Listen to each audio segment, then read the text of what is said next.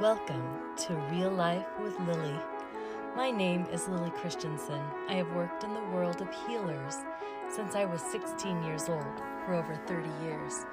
I have a unique story filled with unusual gifts, amazing family and friends, along with a few horrific experiences filled with chronic pain and PTSD.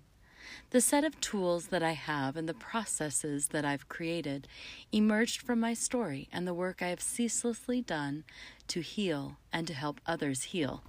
Welcome to Real Life with Lily.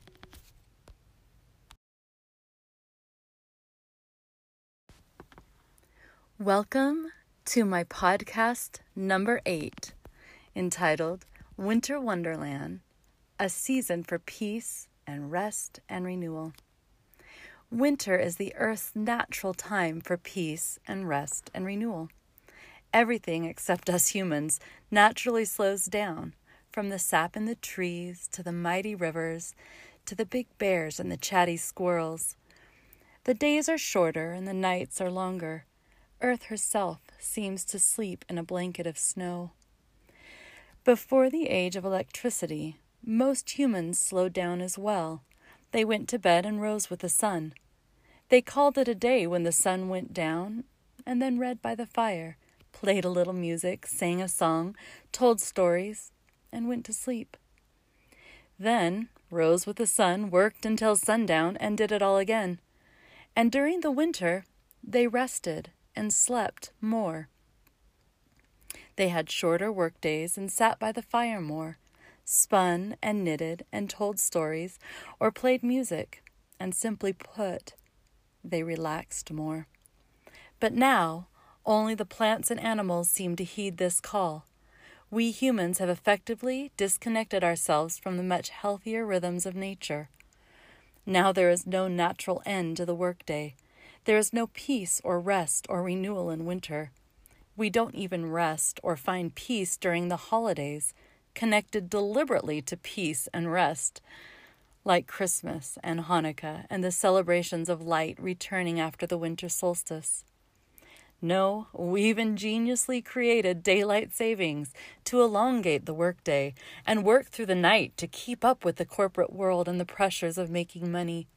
We've made the holidays into shopping days from well before Halloween until after the new year when we're bombarded by merchandise sales for February's Valentine's Day before we've even celebrated the winter solstice. Our kiddos don't even get a chance to connect healthily to the cycles of nature, to rest and peace and renew that winter brings. They bundle up before the dawn to go to school and return in the dark after sports or music or fill in the blank practice, to eat a bit and study for a few hours and go to bed way after dark and do it all again the next day. Why do we avoid peace? Why are we wound so tightly that we can't slow down? Why have we bought into the chaos and the crazy? What are we running from? Our souls are screaming for peace. Our children are screaming for peace. Our homelands are screaming for peace. Our very world is screaming for peace. And in peace, we find ourselves. In peace, we find rest. In peace, we find love. In peace, we find understanding. In peace, we find real solutions. How can we blame politicians, bosses, people on social media, pandemics, everything that goes wrong in the world when peace can only happen one heart at a time? If we choose to blame the lack of peace on anything else than our own unwillingness to face the chaos inside our souls first, we are blaming the wrong things. Once we have taken responsibility for our own soul's peace, we will attract more peace and more peace. We will unite with peaceful people and begin to make a real change, real connections, real beauty, and real peace. And winter is the perfect time to reset our crazy, to slow down, to choose a peaceful and restful way to celebrate the natural slowness and renewal. Without some rest, we simply beat our souls down, become exhausted, overwhelmed, disconnected from nature and each other. We become spread so thin that our work becomes compromised and shoddy. Our souls lose their drive, the spark of happiness. Wonder and joy fades into a daily schedule to follow. We force ourselves out of bed with caffeine and eat our chocolate and drink our caffeine and coffee and colas and teas all day to stay awake, and then end our day with alcohol or other drugs to try and relax, and then do it all over again and again and again. What if we learned to follow the simple example of nature, to slow down during winter, give ourselves different routines than during the rest of the year? I know we can't go back to no electricity and ideally sleep when the sun sleeps and work when we have light. But we can reconnect to nature and her rhythms through daily routines and simple celebrations and reminders to stay connected and slow down and rest. There are two aspects of learning to slow down and find more peace and rest that I'd like to talk about. The first is the theme of this podcast Winter Wonderland, a time for peace and rest and renewal. The other is daily peace and rest for the whole year. I will address the second and larger aspect of daily finding peace and rest in my next podcast that I'm calling, wait for it, Spa Day Every Day. Haha, yes, I am so excited for my next podcast. You will notice some overlap as the subject matter is similar. However, I don't think there's any harm repeating myself here, as most of us are pretty terrible at slowing down, cultivating peace and rest and renewal for our souls. Am I wrong? so, how do we connect with the rhythms of winter? Because just being out in the snow doesn't always guarantee you'll connect with nature. For instance, if you're flying off cliffs with your snowmobile, or standing in long lines at the ski hill to ski through the night, or intertubing wildly down a crazy hill, you're doing the opposite of what winter and nature are beckoning you to do. Not that any of these activities are inherently bad or take you farther away from nature's rhythms, necessarily. They're actually super fun and great ac- exercise and get you out into the fresh air. but don't justify in your mind that you're connecting with nature and her natural calm and slowness when you're doing these things. More likely, you've either taken time off work or gotten up extra early or rushed everyone to get to that ski hill. You've white knuckled it through the pass and are hoping you can get home safely in the dark, icy, and very likely snowy roads. On the hill, you're yelling and laughing and pushing yourself to go higher and jump farther and ski or tube longer. You're pushing your body to the limits and likely putting yourself in situations where your adrenaline is coursing through you. Probably you're drinking some stimulant or more harmful drug, and you're trying to outdo your friends. This is not connecting to the rhythms of nature. This is trying to defy the laws of nature and push your body to extremes that are very often not healthy. And don't say, I know what Lily's talking about because I celebrate Christmas every year. Because unless you can prove to me how you simply and without adding stress and busyness to your soul made simple and loving presents, taking the time to slowly knit something beautiful or crochet something or bought them naturally over months without rush or craziness, and then gathered around with loved ones to slow down by a fire and read simple stories and allow your soul to celebrate the peace and the stillness and the joy that that holiday is supposed to bring. But instead, you participated in every school play, every Christmas choir, every Christmas party, and bought presents for all your neighbors and friends and besties while fighting over parking spaces at stores and yelling at people to be more courteous and being angry that you didn't get enough Christmas or worse, weren't grateful for what Christmas you did get. If you didn't enjoy your kids or your family or the real meaning of the season, then you simply have no idea what I'm talking about. How do I know all this?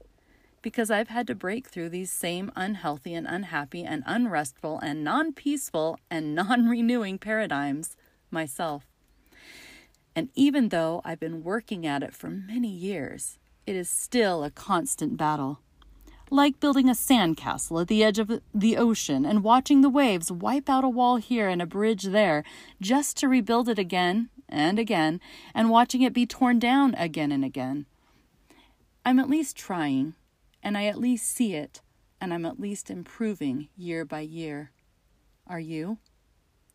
COVID 19, of course, has helped to this end, but I'm afraid that many of you, and for me, we do it out of fear or out of duty that we are slowing down and staying away from people. Or maybe you or I are rebelliously doing everything the same to prove we are not scared and not going to be controlled. Either way, we are missing the. And my fear is that once the restrictions are over, you're so aching for your old life that, like an addict, you'll go rushing back to all the old quote unquote fun that you always had and maybe even be more busy than ever. Did you even acknowledge the winter solstice as the point where we go from more and more dark to more and more light in our days? Did you either celebrate or even just recognize it was happening? Did you watch the sunset before the longest night or watch the sun rise on the first day of more light? Maybe you posted a quick, Yay, it's the winter solstice today. No, not even that. Don't worry. You were raised part of our crazy modern world that, with all our modern inventions and conveniences, all we've done is add to our stress and given ourselves less rest and less peace in all earlier times, our ancestors would have done anything for a little more rest and a little more peace. We have been given the opportunity to use that extra time and space that our modern conveniences were supposed to give us and have more peace and rest. But instead, we overschedule ourselves, we don't sleep enough or rest enough, and we find ourselves overworked, more stressed and run down and more depressed even than our hard-working forebears. Now I know what I must sound like. I remember the journey I started years ago to reconnect with my own soul and the rhythms of nature. I wrote about it years ago, and I'll show you how difficult it was for me. I titled this story simply Daisy Dew. For years, I have chased the elusive quote unquote being and failed. The only time I ever knew being for more than a snatch here and there was as a child. Summer months were filled with it, running through the woods, playing Indian princess, lying in the grass, watching the clouds change shape, walking barefoot through woodland creeks, sitting in the branches of a friendly tree, or just curling up in a blanket on a grassy lawn. Being happened naturally then, I never thought about it. I was free, and being was a part of me. Somehow, somewhere, being turned into doing, and it was a thorough replacement. I think doing began replacing being in kindergarten and was slowly reinforced until there was no being left.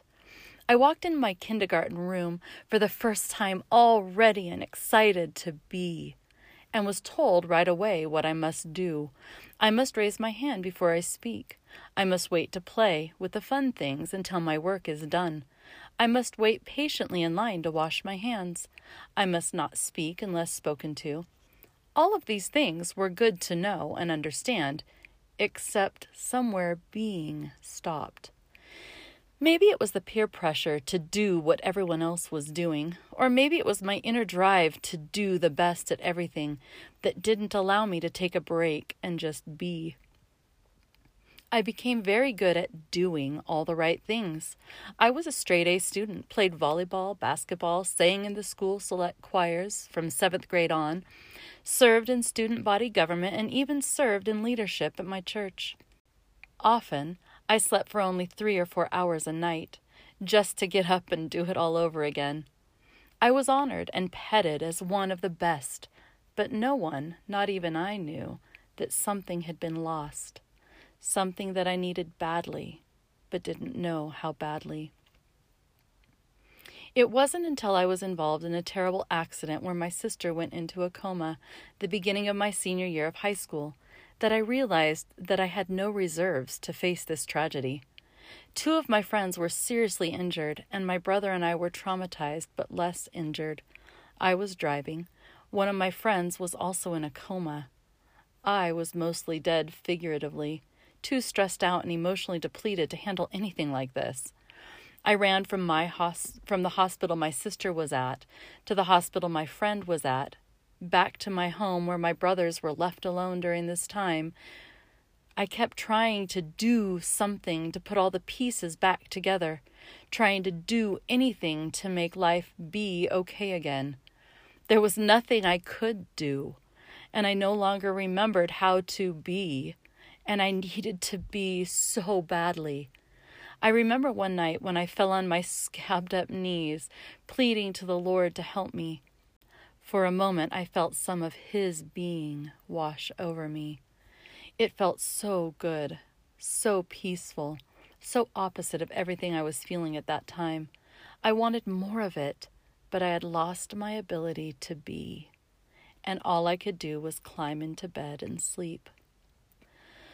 Months later, my friend had somewhat recovered, but my sister was still in a coma. It was spring. I don't think I ever appreciated a spring as much as I did then. I remember an afternoon where I laid on a sunny hammock in our backyard, staring up into the leaves and branches of our big leaf maple. It reminded me of a tree in my backyard when I was really young. I could only reclaim bits and pieces of that memory, but I remember loving the different shades of green as the sun played with the layers of leaves. And I remember loving the blue sky peeking through as those leaves rustled in a beautiful warm breeze. I remember a fuzzy caterpillar crawling on a leaf and the wonder I felt at the softness and peacefulness of that small creature. I remember playing with ladybugs and the pure, innocent joy I felt. It had been years since I had simply sat under a tree and felt mesmerized by the color and peace that's there. As I swung in that sunny hammock, I was being.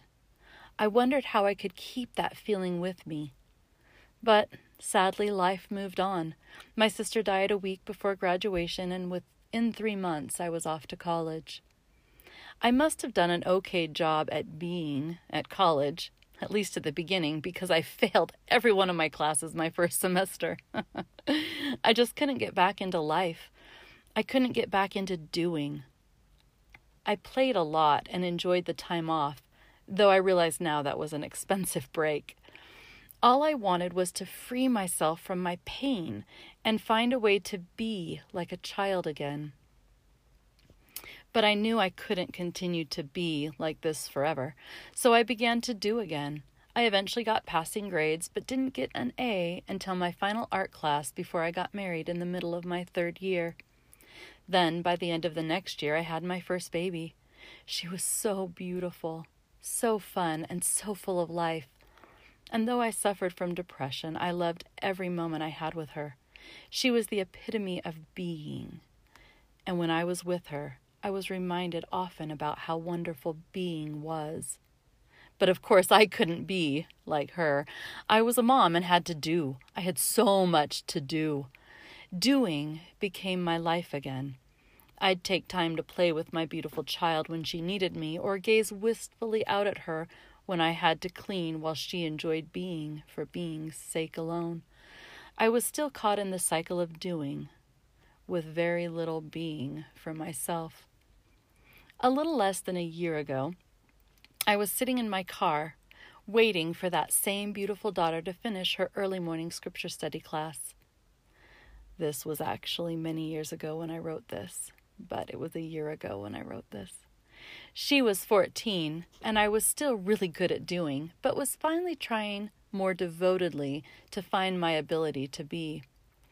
Ironically, I was meditating about what I needed to do for the day. As I sat there in my car, I had a feeling that there was some flowers or herbs that were ready to be picked.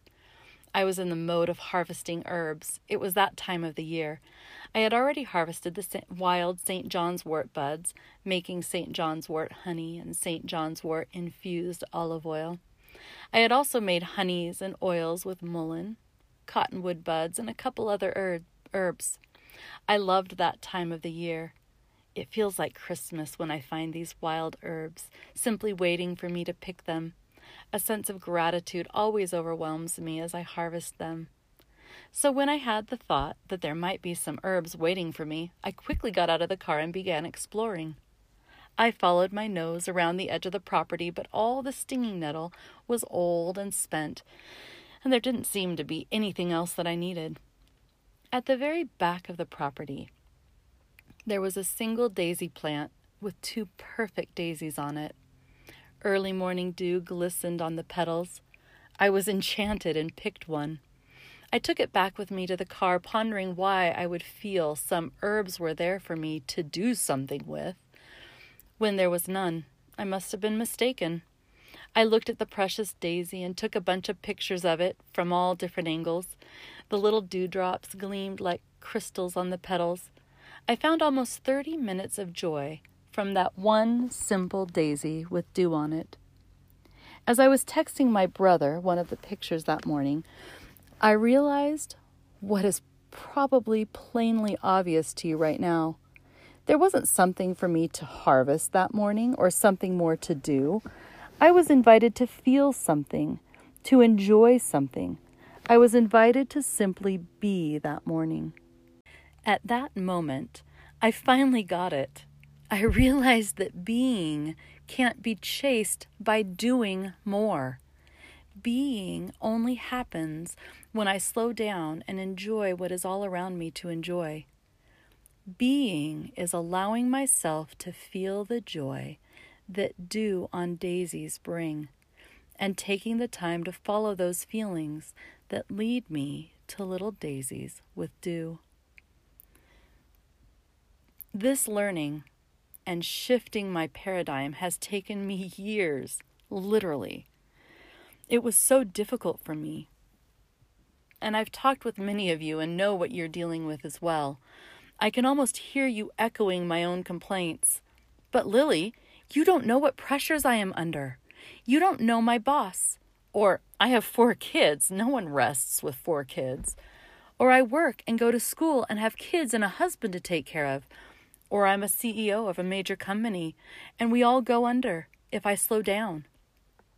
And trust me, I know what it's like to feel like the world is resting on your shoulders and depending on you to run faster, do more, be more, and not let them down.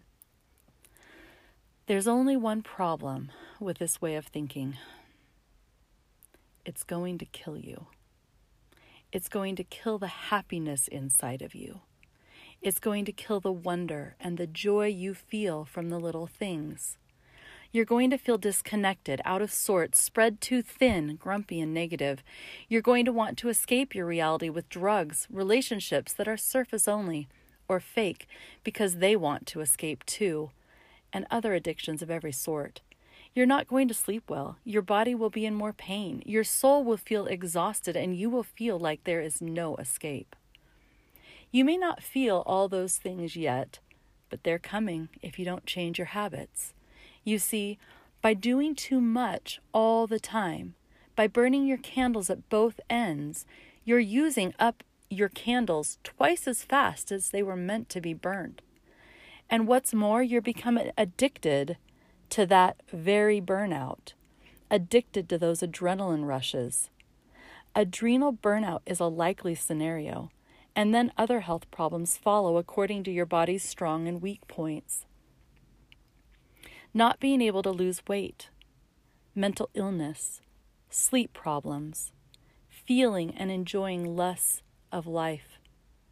Connecting with people and animals and experiences in life will diminish, and none of it can hope to heal if we don't learn the lesson that winter so naturally teaches. Slow down rest, renew. The good news is that if you learn this lesson, you will assuredly heal. To some level, no matter where you find yourself on the scale of burnout, you will heal. It might take years, as it has taken me since I got out of hell. I was nearly dead. My hair was falling out of my head. My teeth were rotting badly. My body was so sore that when my kids hugged me, it hurt so badly. and I had so little energy. I took an adrenal test, and my adrenals were literally flatlined every time of the day. There was so much I needed to do. First, I needed to get myself to a safe place. I was in an unsafe place, and though you can heal even in the worst places, I could never have fully healed. And then I needed to start adding more peaceful activities to my day and re- removing non peaceful ones. Part of getting out of my unsafe marriage meant that I had to do a lot of work with lawyers and police and counselors and doctors, and it was draining and painful, but necessary. But I immediately started adding beautiful things to my life as well. I went on dates with one of my kiddos every Friday, bought, brought in healthy foods and better sleeping routines and support animals, and listened to beautiful music and reconnected with dear and true friends. I immersed myself in worlds of healers and people who were making a difference in our world, who lifted me as I endeavored to share my light back with them. I created beautiful things, photographed nature when I would go exploring, and served my family. I was weak and often in pain, but doing so much better than before. I faced my trauma and my PTSD head on and did the required healing physical, mental, emotional, and spiritual, while I was replacing the pain and heartache with beautiful things of light and happiness and goodness. I bought sparkly jewel. I bought sparkly jewelry and allowed myself to care for my wants and needs, to love myself more, and to find joy every day. Before long, my plan worked. As I removed the darkness of pain and abuse from my soul and replaced it with beauty and peace and happy times, I began to heal. I spent more hours of my day doing positive things, or just meditating, or just watching sunsets, and just being. I was happier, had more energy, slept better, and found my old happy self under layers and layers of trauma and pain, covered in dew. Our winter is the perfect time to check in with our weary soul and listen to what it has to teach us, what we really need, what we should bring into our lives, and what needs to be released. I hope this podcast has helped you think of the things you have the power to change in your world, and I invite you to just sit and breathe. Be honest with yourself and what has your soul been dying to do, create, or just be as you rest more and heal more and renew more this winter. Whatever circumstance you find yourself in as you listen to this podcast, know that our winter is a beautiful invitation to slow down and to remove one thing that you can that is hurting you by making you do too much work or work too hard or not take the breaks you need. Our winter is an invitation to pull our sap to our centers and let non essential leaves, or balls we are juggling, fall to the ground while we re-evaluate which ones we want to pick up when spring returns. Our winter season is a great time to wrap up in blankets, drink warm teas, take warm baths, use work breaks to just be, breathe, find a little treasure, and enjoy its beauty like my daisy. And as you are sitting there and just being, what things are you needing to release, let go of, and thank? During this time of beautiful winter wonderlands, I hope your soul can breathe, find peace, rest, and renew, so that you can have greater reserves and strength to face whatever is presented to you. Sending you my love, Lily. Until next time, breathe. Slow down a little, connect with what's real, roar at what no longer serves you, and embrace your light connections. All my love, Lily.